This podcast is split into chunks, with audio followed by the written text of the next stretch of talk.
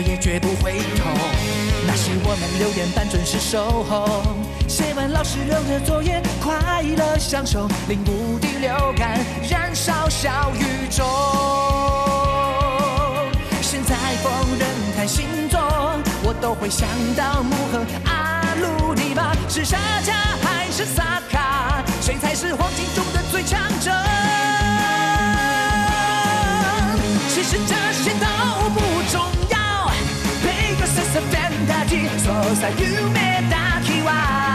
这首歌唱了多年，会一直到永远。这种感动独一无二，只有一遍。永远坚持着信念，不计算路能走多远。就算只剩我一个，在出发的时刻，全力以赴直到最后。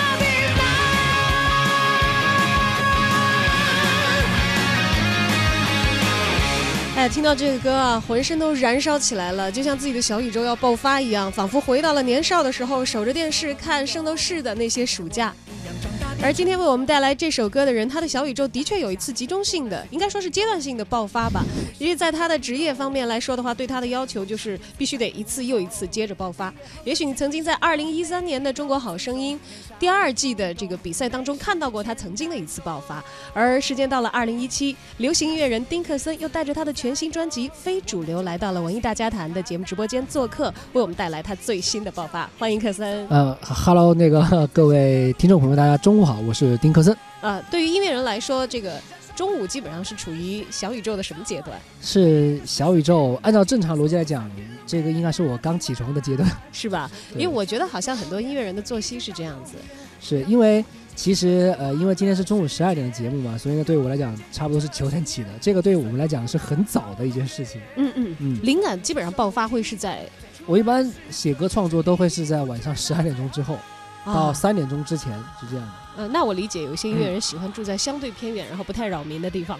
然后家里还要做一些隔音的设备，是吧？是，但比方说我我现在其实是住的那个居民楼嘛，那有时候晚上我可能只会用电琴不插电的状态下，然后弹着吉他去做一些创作，因为哪怕你是弹木琴啊，就会可能旁边邻居会过来敲门，对不对？嗯，会有这样的一个考虑啊。是，但是如果没有那样一个又一个夜晚里灵感的蓄积，可能我们在白天也听不到如此的小宇宙爆发一样状态的音乐。嗯，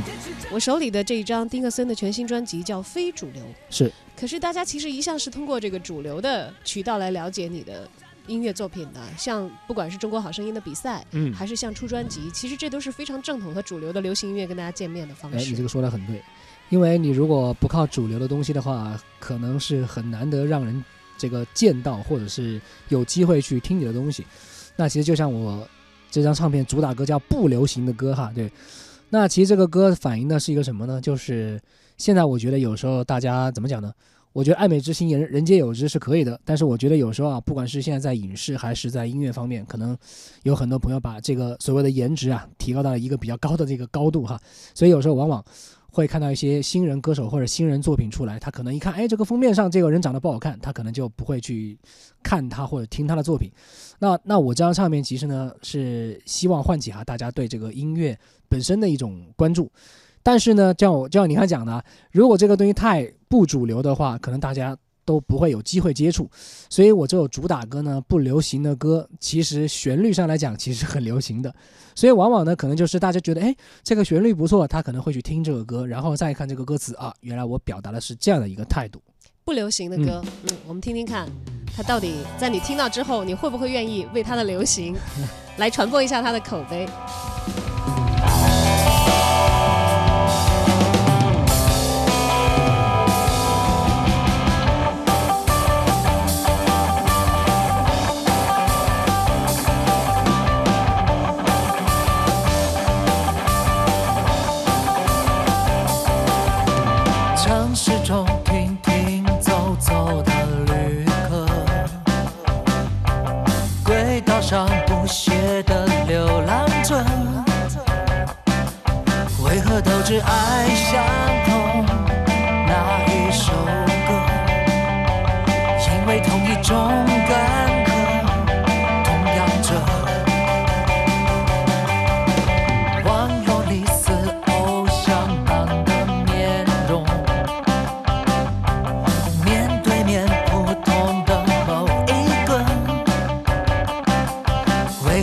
无法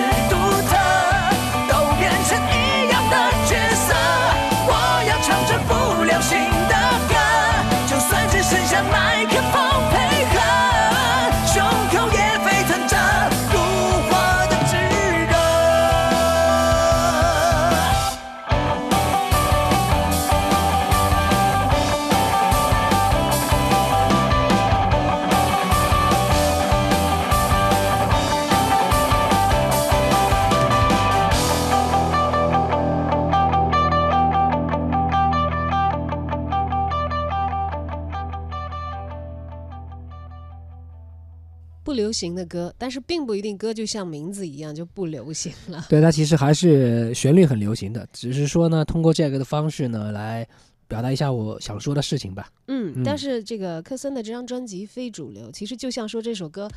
叫不流行的歌，用的是可能比较流行的旋律一样。嗯虽然这个专辑叫非主流，我怎么听怎么还是觉得是挺主流的一个流行专辑，怎么想到取这个名字？没有是这样的，其实里面有一些作品呢是我自己本身喜欢的，比方说这里面有两首歌就是我自己特别喜欢的，一个是叫《一千零二夜》，一个是叫《妈妈，请你跟上我》，然后还有《假面舞会》。然后其实呢，你像《一千零二夜》和《妈妈，请你跟上我》，其实开始呢公司是不太愿意做的，因为比方说《一千零二夜》整首歌呢六分钟，那其实我中间呢我设计了一个两分钟的纯吉他演奏。那其实这个对于商业方面来讲的话，现在来讲做歌一般不会这么做的。不放这么长的 solo。对，大家还是很希望就是叫叫公司讲的，哎呀，你直接副歌就进唱了，大家又可以做彩铃，又可以去 K 歌，对不对？但是我觉得如果音乐要是全部要去这样去做，去迎合一些市场的话，我觉得可能，我觉得可可能没法听吧。然后再比方说像《妈妈，请你跟上我》这样写给妈妈的歌，那其实这首歌也没有像就是平时我们讲到写给妈妈的歌那种很含情，哎，很温情那种。这首歌其实噼里啪啦的噼里啪啦，就是特别特别快，对。所以其实这个呢，呃，我经常的会去呃，是手机上一些唱歌的 app 里面去听大家唱我的歌嘛。这个其实和我们当时呢做这个宣传之前预想的差不多，就是那一些你觉得肯定有很多朋友听两遍之后都会唱，他很多人会唱。但比方说你像我刚刚讲这两首歌，就基本上没有人唱。对于自己来说，把他们坚持的放到自己的专辑里头，算是一个作者的坚持，对吗？我我觉得其实我自己哈，我把音乐分成两大类，一一种呢就是用来听的音乐，一种是用来唱的。所以这个里面呢，其实我想传达的就是，音乐在我，感受随你。那我是创作的，是吧？那创作了十首歌，可能呢给大家是十种不一样的感觉。你可能觉得这个歌挺朗朗上口的，还蛮流行的。有的东西呢，肯定觉得啊不不太好学啊，这个我觉得是火不起来的，也不会流行起来的。但是呢，我觉得唱的音乐和听的音乐，我觉得都需要。嗯，唱的音乐和听的音乐都是需要的啊，而且其实对于不同的人来说啊，他能够驾驭和能够唱的也不一样。嗯，呃，像可能在最大人数的层面上，有一些大家觉得容易唱的，但对于可能有一些音乐素养上又稍微的能力更强一些的人来说，也觉得不是太大的问题，难一点也无所谓，可能会遇到更多跟你在专业上的同好，可能会欣赏一些你们认为没有那么大面积的人接受是，所以我们经常就是有一句话，包括呃各很多这种作品都是这样，有有句话叫叫好不叫座嘛，就是很多可能就是比较艺术一点的东西，它可能商业这个价值可能要少一点，所以有时候。比方说，呃，我我很喜欢的 Beyond 黄家驹，为什么他们这么厉害呢？就是我觉得他们就是一种商业和艺术结合的非常好的一一个代表。对达到了某种平衡。对，就是大家又能接受，但是呢，你也觉得这个东西特别的厉害。对啊，我到现在想起他们特别火的嗯原来那个《海阔天空》，就中间那一段吉他 solo 印象是最深的。对对对对对，恰恰不是说唱词的某一些部分。对对对，是这样。嗯，科森在这张专辑当中，呃应该说是大包大揽，很多事情是自己亲力亲为的。对，然后歌呃作曲都是我嘛，然后词呢有几首是我自己填的，就比较有也有感觉的吧。对嗯，这攒了大概多长时间？这里面呢有的歌呢是大概去年写的，有的歌呢应该是，比方说大家听到第一首那个和圣斗士星矢有关的，那是我在二零一零年的时候写的，其实很早了，嗯，只是那个时候没有机会发表嘛。对二零一零年的时候就写了，然后近两年呢，攒下来的东西收到一张专辑里，还是很正式的推到了大家的面前是的，。所以也希望大家能够支持哈。嗯，嗯，好的。今天呢，我们也借节目的机会，多多的了解一下科森这张全新的专辑。他自己认为比较非主流，但是却坚持要留下来的歌，有现在这一首大家正在听到的《假面舞会》。那么一会儿我们再来听一听《妈妈，请你跟上我》。好。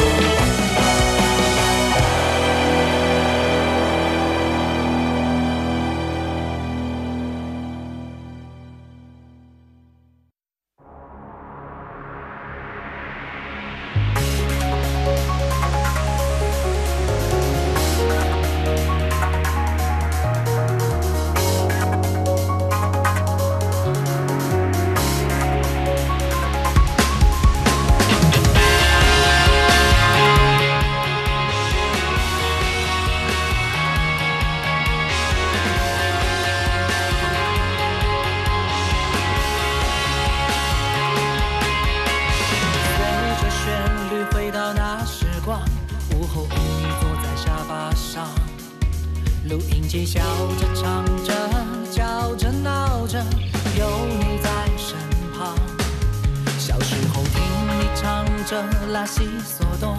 妈妈教我的歌都会唱，即使是到现在，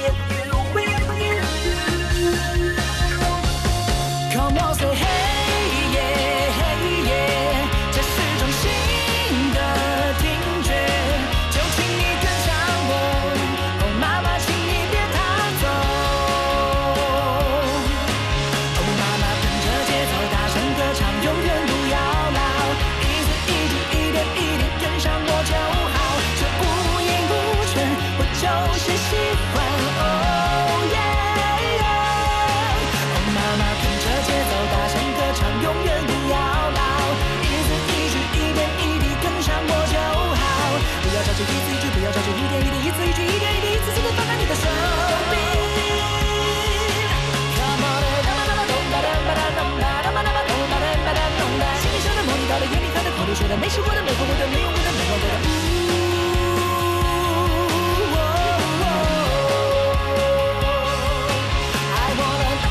吧哒吧哒咚吧哒吧哒吧咚吧哒吧哒咚吧，心里讲的，梦里到的，眼里看的，口里说的，没吃过的，没喝过的，没用过的，没玩过的。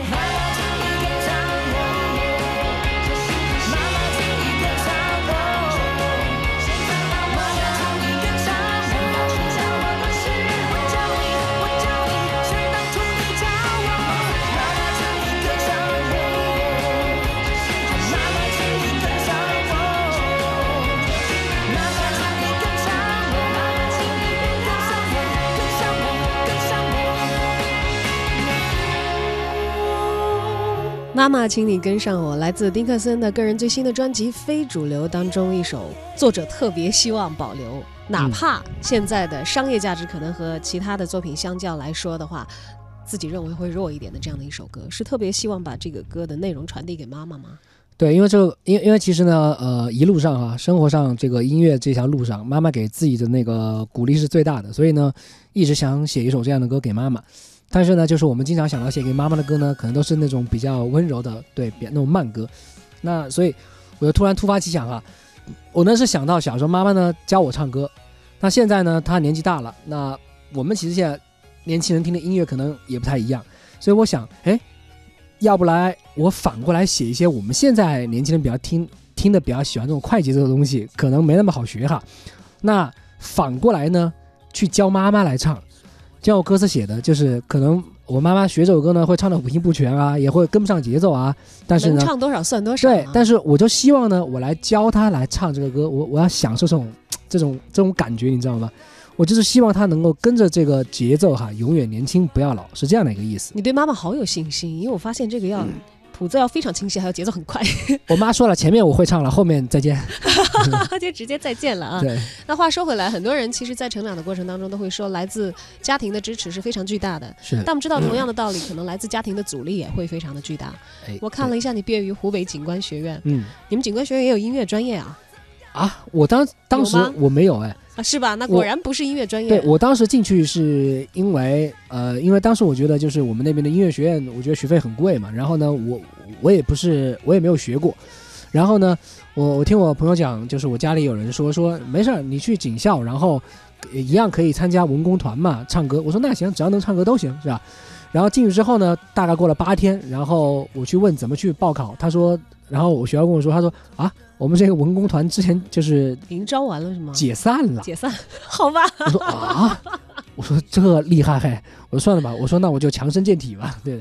呃，所以在这个警官学院的时候，接受的是常规的对于未来预备役警官的训练，而不是对于未来预备役艺术家 或者是音乐人的训练，是吗？呃，对，所以嗯，你知道吗？其实我在警校那几年，有有两件事情对我现在来讲也是可可以讲是得益一辈子的吧。一个是呢，锻炼好了身体，嗯因为我记得呃，从好声音之后嘛，因为我们通告很多，到处飞。我记得最狠的是有一天飞了六个城市，天哪，对但基本上没事儿，只要在路上随便睡一下之后，马上就好了。这精力充沛。对，然后呢，再一点就是怎么讲呢？就是坚韧那种毅力哈。因为我我是零七年来北京的，所以其实在北京这十年当中呢，也是遇到很多，呃，自己去承受的那种痛苦吧、压力吧，但是也扛过来了。我觉得这个可能真的是和警校那段时间哈，一些不管是体格啊，还是精神上的这种锻炼，还是非常有关系的。嗯，但是嗯顺理成章呢，对于一般家庭来说，当然也许你你的家庭的这个风气会开放一些、开明一些。嗯，我我遇到很多家庭，既然孩子选择了这样专业的院校，有这么明确的职业方向，呃，绝大部分我的朋友，如果嗯是你的情况的话，会干几年警察的工作，呃，是的，可能才会转行。你当时是怎么样进到音乐的职业行业来？呃，我就是一一，虽然我当时去了警校，但是呢，我还是自己组了一个乐队在校校园里唱歌。那个时候呢，因为我是在警校嘛，然后我那个时候主要是唱那种嘶声力竭的那种摇滚乐，然后呢也算是比较异类的，所以经常呢学校里面，这这不是夸张哈，就只要我们学校办这种唱歌比赛呢，我基本上都是第一名。对，所以后来自信心大增，然后感觉很好，所以后来呢就参加本地的比赛。后来大概到了大三的时候呢，就去参加了一个全国性质的唱歌比赛，然后拿了亚军。后来呢，就跟着我在那个节目里面认识的一位音乐老师，就来了北京，就开始了。啊，就等于是完全没有去这个进入系统内、去这个我们的警警官们的所以，所以。上个月我们学校就是十周年聚会，我跟他们开玩笑，我说我当时去北京的时候还是蛮艰苦的，为什么呢？我说我身边的同学都不是音乐圈子里面的，谁都不不能给我给个机会，我都没有一一点消息都没有，你知道吧？对，只能做嗯最基础的保障。就是对所以我在在安全方面实在不行，警察局里头还有很多是毕业的校友。对对，所以我当时第一张那个正式 EP 叫《单打独斗》，大概就这个意思。嗯，单打独斗到了今天，虽然自称非主流，但是却也有满满的自信和属于自己的节奏，谢谢谢谢定。期的向外输出自己的能量了。嗯，今天由于时间关系，我们来不及把科森的歌一一的听完，但是在以后的文艺大家谈当中，我们也会把他的新专辑当中的作品找机会挨个的跟大家一起来分享分享啊。现在我们听到的这首歌，克森把它叫做《傻瓜的信仰》。嗯，他当然不是傻瓜了，要不然干不了这个事儿。但是我们看到了他的信仰，已经都藏在他的音乐当中。今天也感谢克森来到节目里，谢谢。也祝你接下来的音乐之路可以一帆风顺，有新的作品要给大，家好谢谢你们，见面谢谢。